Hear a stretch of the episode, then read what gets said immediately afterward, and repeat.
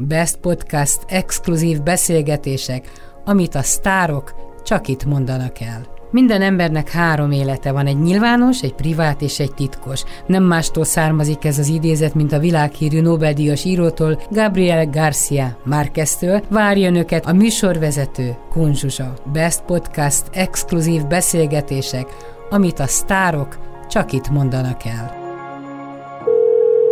Jó reggelt! Varnusz Xavért köszöntöm, mégpedig te Torontóban, én Budapesten.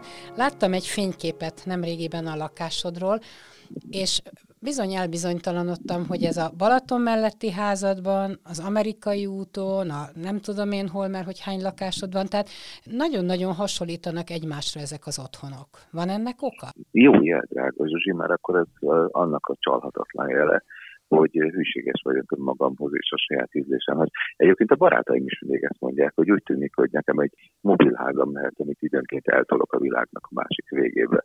De nem, szerintem egyszerűen ilyenfajta környezetbe szocializálódtam, és ennek következtében ezt az egyet tudom kivetíteni. Tehát teljesen képtelen lennék. Ha most azt kérnék, hogy rendezek be mondjuk egy magyar, magyar polgárlatást 1970-ből, amikor nem tudom én, NDK bútorokat használtuk, akkor képtelen lennék. Tehát nem emlékszem már annak a logikájára, hogy ott milyen szisztéma vagy gondolkodás szerint rendeztek egy lakást. Úgyhogy valószínűleg én rendíthetetlenül ilyen századfordulós termék vagyok, viktoriánus termék, és ez az egyetlen olyan lakásforma, amiben úgy tényleg tökéletesen úgy érzem magam, mint hogy otthon lennék. Na igen, de hát a viktoriánus lennél, akkor nem 40-50 négyzetméterrel laknál, meg volt kisebb lakásod is, 30 valahány vagy picike, tehát te szereted a pici szűk tereket. Ha egy pszichológussal, mondjuk Felmár Andrással összekötnélek, mit mondana erre, vagy miért? Én nem tudom, látod, ez egy örök drámája az életemnek, hogy Felmár András néhány esztendővel ezelőtt nagyon édesen meghívott engem, Bátony terenyére meghívott egy, ő így mondta, hogy egy közös előadást tartani. Nagyon nagy közönség összejött, ott volt neki egy ilyen nyári tábora, nagyon nagy, nagyon értelmes közösség összejött, majd arról szólt az úgymond közös előadásunk, hogy ő kedélyesen a mellettem lévő székből köszöntött engem, majd így azt mondta, hát akkor mesélj magadról, és hátradőlt, és meg nem szólalt két órán keresztül, csak jót mulatott az, amit mondtam. Úgyhogy az elemzés, vagy nem tudom, legalábbis a reakció, az nem. Az is nem tudom, Feldmár András mit szólna ez az egész dologhoz. De mit gondolsz erről te, hogy miért ilyen picikék a, a környezeted, a lakásod? Nekem van egy, egy, egy elképzelésem, de szerintem én most akkor nagyon egy ilyen, ilyen Hájuk Kovács önpszichológus ebbe komolyabban belemenni. Én szerintem a hivatásom miatt én annyiszor voltam nagy terekben. Gondolj bele, hogy még a legkisebb templom is mondjuk akkor, amiben ötször, tízszer belefér egy lakás. Hogy valószínű, valószínű kellett nekem ennek az ellentéte. Ezt el tudom és képzelni. Ami roppant, és ami roppant érdekes, ami roppant érdekes, és ez úgy meg is döbbentett engem, hogy bár én ugye azért nagyon következetesen végigjártam Franciaországot, és azt hiszem, hogy ami ott fontos volt, azt én életemben már lelátogattam egy pár. Monénak a Zsiverni házába elmentem legalább 50-szer életemben, és aludtam is benne. De furcsa módon soha nem jártam Moritz Ravelnek a házába. Talán egy héttel ezelőtt megnéztem egy filmet, amelyik Ravelnek a házáról szól, amely egy picivel délebre van Párizstól, nagyon szép hegyes vidéknek. Furcsa épület, mert tulajdonképpen egy ilyen hosszanti, olyan kutyanyelvszerű épület az egész, és ahogy végig vezetett a riporter minket a film által az épületben, pontosan azokat a tereket lát, pontosan azokat a tereket, ugyanazokban méretekben. Sőt, azt kell mondjam, hogy tulajdonképpen mondjuk a Balaton vidéki könyvtáram, az még szerintem egy négyzetméterre nagyobb is. De ugyanolyan kicsi volt a hálószoba, minden. Szerintem ez egy embertípus. Tovább megyek, hogy Kistér, Kanada, Kétszer voltál nős, két fiad van, egy unokád van. Vajon egyedül éled le az életedet ezekben a kis terekben? Átvitt értelemben kérdezed, akkor nem. Akkor nem, természetesen nem. Ha fizikai értelemben kérdezed, hogy egyedül éled, akkor, akkor igen, egyedül, és azt hiszem, hogy ebben jól is érzem. De miért? De, Ezen is gondolkodtál, de... hogy miért jó egyedül? Szellemi társaid vannak, rengeteg barátod van. Ezt mind-mind tudom de öregkorodra majd 20-30-40 év múlva egyedül leszel? Nem, és ez, ez most egy érdekes dolog, ami, amire rákérdezel, mert, mert édesanyám az most igen furcsa állapotba került, mert most kicsit végig ment rajta a történelem és a sors, és olyan egymás utánban volt beteg különféle dolgokkal. Szerencsére semmi nem volt igazán súlyos vagy halálos betegség, de olyan sorrendben ment, hogy el kellett azon gondolkodni, hogy úgy, hogy én naponta másfél-két órát beszélgetek vele, akárhol vagyok a világban, interneten, és úgy, hogy azért az öcsém, a mi régi családi sasvértünkben azért minden lehető szabad idejébe, és azt mondjuk általában egy héten egyszer biztos, de kétszer volt, ellátogatott, egyszerűen rájöttünk arra, hogy ez így tovább nem. És uh, olyan érdekes volt, hogy végül is találtunk rá megoldást, mert uh, anyukám most uh, felköltözött nagyon közel az öcsémhez, és ezzel kilépett a honfoglalás korából származó lakásából. Most, hogy a felköltözött, felmerült nagyon sokszor a kérdés magamban, hogy mit tennék én. És én pár esztendővel ezelőtt láttam, gondolom te is láttad a, az első filmrendezése, ez a Clartet, a Nagy Négyes című film, amelyikben gyakorlatilag egy nagyon szép régi kastélyban lévő angol muzsikus öreg otthonban négy egykori nagy opera szupersztár megérkezik, és beszélgetnek a régi háborúskodások, villongások éppen úgy megmaradnak, semmit nem változtattak rajtuk az évek. És valahogy az egész környezet olyan, mint hogyha az ember lemenne a, a Szigligeti alkotóházba, csak talán magasabb az épület. És valahogy azon gondolkodtam, hogy tőlem abszolút nem hogy egy bizonyos kor után egy ilyen helyre beköltözzek. Én hát való szeretnék. is lenne neked ez a hely, mert ahogy mondod a, a nagy négyest, azért ez négy csipkelődő öreg ember volt, tehát nem kimélték egymást se a humorral, se a fekete humorral. Így van. És te is, te is ilyen vagy egy picikét. Igen, csak most egyelőre már ugye építgettem ezt a virtuális öreg otthon, de egyelőre még falak nélkül. Hogy arra rá tudom majd venni adott pillanatban négy muzsikus társamat, hogy őnekik is tegyen kedvük feladni az úgymond odáigi önállóságot, és beköltözni egy ilyen helyre, azt, azt már kételkedésre fognak. Más, szóval ez az, amit egyébként így látok folyamatosan Észak-Amerikában, vagy Angliában, Magyarországhoz képest, hogy jó, nyilván mások is ezek az épületek, a hangulat, meg ezek az otthonok, nyilván más egészen a, a, a minősége is. De amit én, amit én látok, hogy itt teljesen általánosan elfogadott közgondolkodás az, hogy az ember egy bizonyos életkor fölött eladja a saját, saját házat és beköltözik egy ilyen otthonba. Sőt, annyira ezt tudom alátámasztani, most nem oly régen egy igen furcsa kis közjáték Torontóban, hogy hívást kaptam egy hölgytől, aki még a nevében magyar volt, de már nem tudott magyarul, és ő mesélte el, hogy a szülei, akik 80 év fölött vannak, úgy döntöttek, hogy eladják a házukat, ahol egy életet leéltek, és otthonba. És engem azért kerestek meg, mert a papa egyébként mérnök volt civil foglalkozását tekintve, 25 évi munkával kizárólag a saját szívszerelmét nyomon követve fölépített magának egy csodálatos házi orgonát. És ezt a házi orgonát, ez rendes nagy sívos házi orgonát, és ezt az orgonát mivel nem tudják, nem tudja bevinni az apartmanba a pici orgonát, vagy hát azt a nem is pici orgonát, amely gyakorlatilag a szélpincéjét elfoglalta, és mivel nem tudja magával vinni a hangszert, ezért szeretné valakinek, vagy valamilyen intézménynek jótékony célból felajánlani.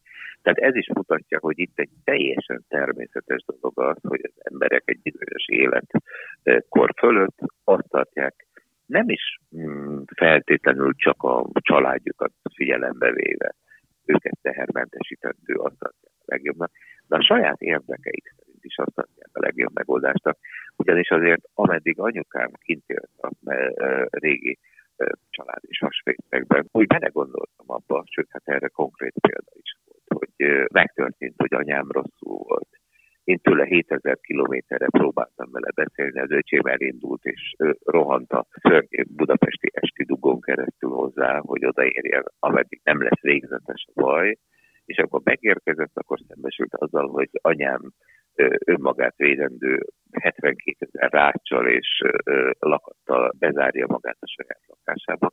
Tehát gyakorlatilag egy olyan fajta magányra ítélte magát, ahol segítség is nehezen tud megérkezni. Azzal, hogy Torontóban Úgy, élsz, közelebb kerültél az unokádhoz, meg a fiathoz? Látod, ez, ezzel megint azt a furcsa kérdést feszegetett, hogy tulajdonképpen tényleg nagyon összement a világ. Ha én most jelen pillanatban itt dél 12 óra van Kanadában, vagy egy picivel több.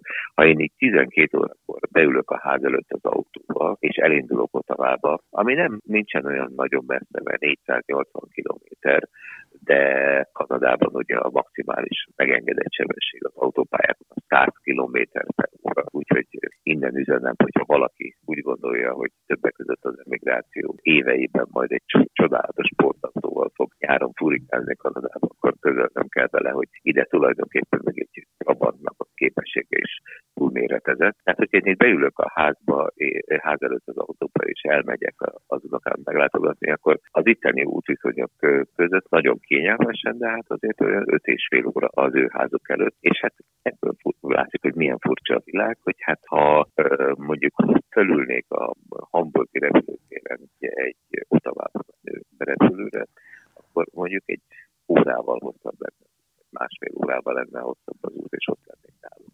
Tehát érdekes módon, bár mondjuk egy kontinensen vagyunk, de mégis a megközelíthetőségi távolság az nem sokkal, nem sokkal kevesebb.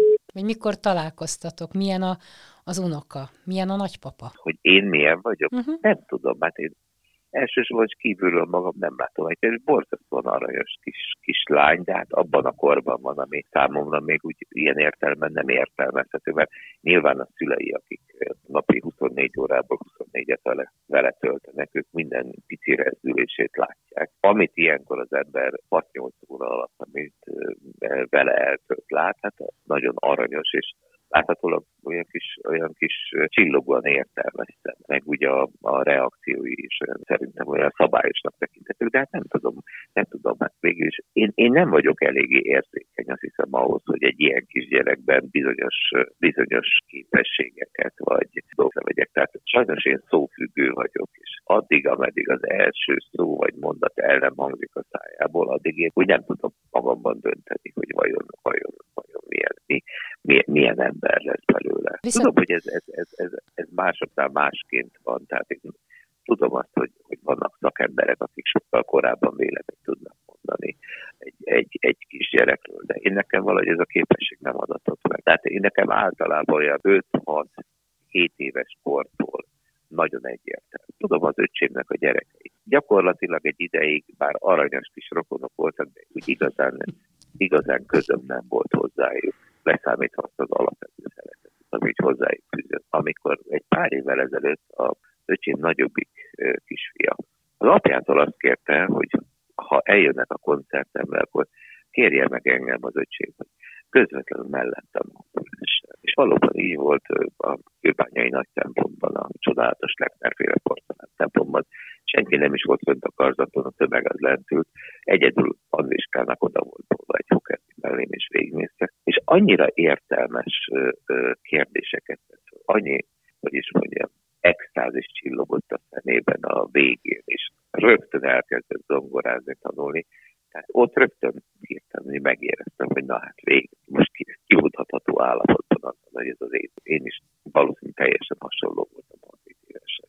De odáig sok ilyen családi vacsorán ebédem együtt voltunk, és ez úgy nem ugrott át. Azt láttam, hogy egy aranyos gyerek, és jól nevel tud viselkedni. Te milyen voltál, milyen voltál te 4-5-6-7 éves korodban? Emlékszel rá? Vagy a, a mese miről szólt? Hát a mese az, az, az egy részére emlékszem, egy másik részére nem emlékszem, de egy eléggé eszes gyerek lehettem, hogyha, hogyha szabad így mondanom, mert mondok egy példát rá. Az első óvodai napomon, erre én nem emlékszem személy szerint, ezt anyám mesélte el, meg hát ez bizonyos ideig a családban egy ilyen generációs legenda volt, hogy mondták, hogy a legelső óvodai napomon anyám délután megérkezett óvodába, és a vezető óvónő Ancinéni félrehívta őt, és megkérdezte, bocsásson meg anyuka, de ki az a tábori Terézia? Én anyám meglepettem, mondta, hogy én vagyok kérem.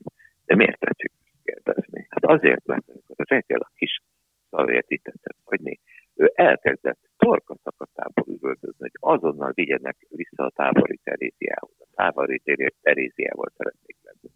És akkor rákérdeztek az óvónak, hogy ki ez a tábori Terézia, akkor én azt mondtam, hogy egy nő, aki ott lakik nálunk, apámmal egy szobában Akkor még vicces is voltál. Hát ezt feszítettem el az évek alatt, látod. Még ez az, vagy, vagy, vagy a másik, amit, amire viszont én is emlékszem, hogy egyszer például oda ment az apához, és olyan, olyan megejtő csábító hangon azt mondtam neki, akkor én öt évtől lehettem, hogy papa, menjél be a spejzba, és addig ne gyere ki, ameddig nem szólok. Apám valami jutalmat, vagy ajándékot remélve bement a spejzba, megcsukta az ajtót, és ott állt a betőttek között, és kb. 10 perc van bementem anyámhoz a másik szobába, és azt mondtam, hogy a papa bent áll a spejzba, és várja, hogy szóljon. Ezek csak ilyen, ilyen, ilyen kis, nem tudom, helyzetgyakorlatok voltak, azt hiszem. Úgyhogy valószínű, valószínű, én sokszor azon gondolkodtam, és ezt, ezt, ezt, ezt mostanában egyre inkább gondolom, hogy ma természetesen mindenki, de még az intellektuális emberek is mindenhova, még a WC-re is magukkal viszek egy telefont, és bárhol van kettő, három, négy szabad perc, valamit elolvastak az interneten, vagy valakinek válaszolnak. És mindig azt a kérdést teszem mostanában föl magamnak, hogy hogy a fenében nem unatkoztunk mi mondjuk 1968-ban vagy 70-ben.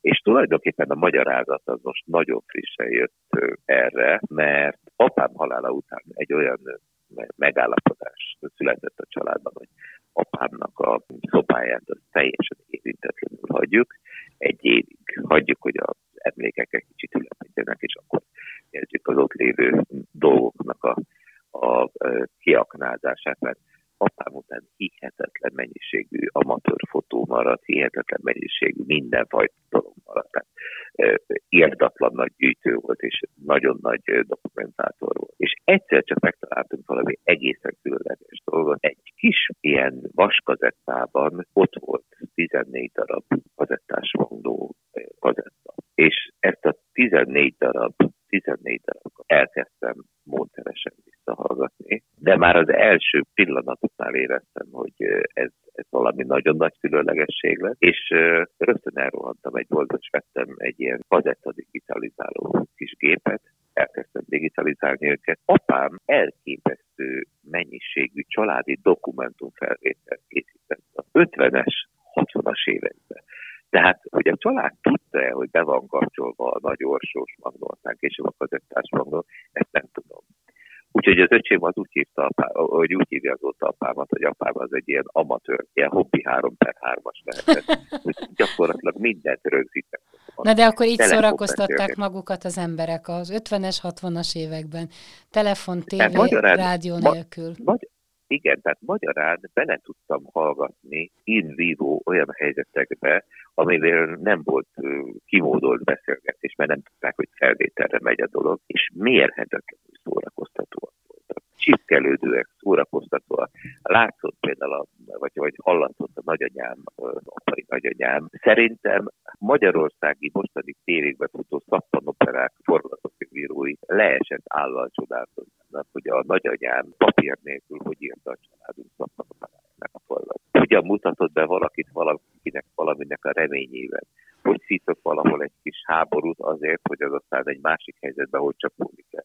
Elképesztő. Mivel foglalkozott a nagyanyád? Szerintem ezzel, ezzel semmi más. Tehát ő, ő, azt hiszem, hogy egész életében mondjuk ez a, ez a, ez a szeretetre méltó úriasszony volt, de ebben neki is meg volt a legendáriuma, hogy az óvóhelyen, amikor össze voltak hogy zárva négy vagy öt héten keresztül az óvóhelyre, akkor valakinek kvázi ott megoperált aranyerét, egyébként semmi rokonsági viszonyban nem volt velünk, verseket írt, színdarabokat írt. Azt hiszem, hogy főállású szerelmes volt, hős szerelmes volt. Talán még a valaha a nagyapámban is szerelmes volt, bár erre nem nagyon látunk dokumentum volt. Szóval elképesztően peskő életet. Ez, ez édesapád nagymamája, ugye? Gondolom. Nem, az édesapámnak az anyukája. Vagy az anyukája, igen, és, igen, igen. Igen, és, és, és én biztos vagyok benne, hogy valahol én ezt a vonalat A furcsa, regényes, kicsit minden túlszínező, de mindenek megvan azért az, az igazság alapja. Tehát uh, ahol mondjuk nem tudom én, a valóságban három oroszkot marantott be a lakásból, a nagyanyám ezt 11-re húzta fel a számot. De egyébként ezt, tudod, miből lehetett érezni a leginkább? Hogy ő mindenben egy ilyen furcsa túlzó volt, hogy egészen kiválóan főzött, és egészen borzalmasan sütött sütemények. Ugyanis a sütemény készítés az egy nagyon exakt tudomány. Sokkal precízebb, igen, precízebb tudomány. Igen, igen. A, a, a főzésben lehet folyamatosan improvizálni, tehát ilyen soha korábban föl nem talált főzelék kombinációkat csinált nagyanyám elképesztő dolgokat, azok pompásak voltak. De mindenki tudta a családban, hogy a, a süteményeit azt nagyjából az akkor még létező halálbüntetés mellé halmazati büntetésként lehet kiosztani. ez, ez pont ebből a tulajdonságából. Hát, hogy milyen érdekes, hogy, hogy egyedül élsz, ugyanakkor olyan szeretettel beszélsz a családodról, hogy, hogy te szereted a családodat, és ideig óráig szeretnéd is, hogy együtt legyetek, de azt érzem, hogy azért hosszú távon nem viselnéd a kötöttséget. De ha megnézzük a valóságot, akkor apám pontosan ez volt, mert apám ebben a régi nagy családi belül tartott egy teljesen, hogy is mondjam, lezsilipelt saját részt. Tehát az, az ő, ő lakrésze az annyira megközelíthetetlen volt, hogy ö, de az emberek nem szeretnek oda bemenni, csak esetleg hívás esetén, mert nem éppen baráti szempár villogása fogadta őket ott be. Hát akkor ráhasonlítasz ilyen szempontból, igen. Rá igen, és a nagymamára. Igen. És, Tehát és érdekes, hogy úgy látszik, hogy igen, de ez úgy látszik, hogy egy úgy régebben is így volt, mert nem olyan régen megnéztem egy nagyon érdekes, ilyen félig dokumentum és félig játékfilmet Thomas Mannról. Hát ahogy ő délutánonként elbújt a saját laprészébe ott a régi Müncheni házuknál, és délután aludt, senki nem mert bemenni, olyannyira, hogy amikor megkapta a Nobel-díjat és fölhívták őket Svédországból, még a felesége sem mert bemenni, hogy a délutáni álmából fölriaszta, úgyhogy az akkor három éves kislányát küldte be, mert gondolta, hogy arra talán nem lesz dühös, úgyhogy a három éves kislány, aki éppen hogy csak megtanult beszélni, bement, és szobán kívüli oktatás eredményeként azt mondta, hogy apuci megkaptak a Nobel-díjat, és erre aztán kivételesen nem túlságosan Tomásban. De ez azt hiszem, hogy ez a nagy magán, magánzóság, ez azért a régi világban benne volt, hogy az emberek szerették a társadalmi életüket, de ugyanakkor nagyon szerették az elvonulást és a, a, azon belüli magányt is. Azt szokták mondani, hogy ki milyen ember, az akkor derül ki, amikor majd mondjuk a, a halálos ágyán ott áll valaki, hogy ki áll mellette, ki fogja a kezét, ki csukja le a szemét. Van tippet, hogy ki lesz az? Meglehetősen teoretikus kérdés, mert legtöbbször az ember igazság szerint nem határozhatja meg a halálának a helyét, úgyhogy jó eséllyel az ember nem összecsukhatom, vagy véletlenül tovább alszik a metró, mint hogy az beért a végállomásra. Vagy úgy jár, mint Heller Ági, úszás közben. Igen, úszás közben, igen. igen Ági átúszod gyakorlatilag a, a más világba, igen. Szóval, ha, ha tényleg egy ilyen megható, ilyen sokan a halálos ágyon, vagy nem tudom, Napóleon Szent Ilona szigeti hazok állapot lenne. Hát azért azt hiszem, hogy elég sok barátom lenne. Ezt tudod, hogy miből tudom? Mert mostanában rátottam valamire, ami hát tulajdonképpen egy praktikus dolog, hogy évente minden évben eltöltök négy-öt napot Budapesten egy kis magánkórházban, azért, hogy kivizsgáltassam magam. Illetve tulajdonképpen nem magánkórház, hanem egy nagy, egy, egy gyönyörű nagy közkórháznak az egyik kis részlege, aminek van egy ilyen megvásárolható külön, külön kis szobácskája. Semmi különös luxus nincsen benne, és teljesen reális áron is lehet ezt kibérelni, de mondjuk tényleg az emberek van egy ilyen viszonylag magára szabott kis nyugalma. És az nagyon érdekes, hogy az, akiket sokszor, azok, akiket sokszor évekig nem látok, csak sokat beszélünk telefonon, de évekig képtelenek vagyunk összehozni mondjuk egy, egy kávéházi találkozót, hogy ezek az emberek ilyenkor szép sorban teljesen önként megjelennek az ágyamnál. És látogatóba mennek? Igen, látogatom, hogy azt szoktam mondani, hogy ott rendelek ilyenkor. és akkor így be is osztják az időt, és megérkeznek mindenki ugyanaz a kis fehér kórházi székre leül, és akkor nagyon jókat beszélgetünk. Tehát ebben, mint hogyha már ők úgy gyakorolnák azt, gyakorolnák azt. Vicces. Ilyen lesz. Igen. Csak Nagyon szépen köszönöm Szavérnak, hogy itt voltál. Hát picit a, a hangminősége akadozott, remélem azért majd hallják a kedves hallgatók. Nem baj, legalább méltó, méltó lesz ez az adás hozzá, mert így rá lesz a kedves hallgató kényszerít arra, hogy a képzeleténél egészítse ki a tényeket. Én is ezt tettem egy életen keresztül. Köszönöm szépen, és várunk haza tavasszal, áprilisban? Nem, szeptemberben a Művészetek Palotájában lesz a koncert, ami nagyon-nagyon megtisztelő volt, és nagyon meglepő volt, hogy december elején kezdték párosítani egy, majdnem egy évvel korábban, és mintegy két nap alatt az összes egy elfogyott. És szeptemberig nem is jössz haza? Nem, viszont akkor nagyon többet lesz az életem. Viszont, és ez csak csöndes felhívás keringőre, drága Zsuzsi feléd, hogy nagyon sok aranyos barátom, miután megtudták, hogy áprilisban mégsem leszek Magyarországon, szép sorban tömegesen bejelentették. Most éppen tegnap Szésűs Gábor szívsebész barátom tegnap bejelentette. Igen, hogy, hogy érkeznek áprilisban. Na vigyázz magadra, mert rajta kaplak, vagy szabadon foglak. Köszönöm szépen, hogy itt voltál velem, és puszillak. Vardnuk Szavér volt a vendégem. Szia, szia! Best Podcast exkluzív beszélgetések, amit a sztárok csak itt mondanak el. Minden embernek három élete van, egy nyilvános, egy privát és egy titkos. Nem mástól származik ez az idézet, mint a világhírű Nobel-díjas írótól, Gabriel Garcia Márqueztől. Várja önöket a műsorvezető Kunzsuzsa. Best Podcast exkluzív beszélgetések, amit a sztárok csak itt mondanak el.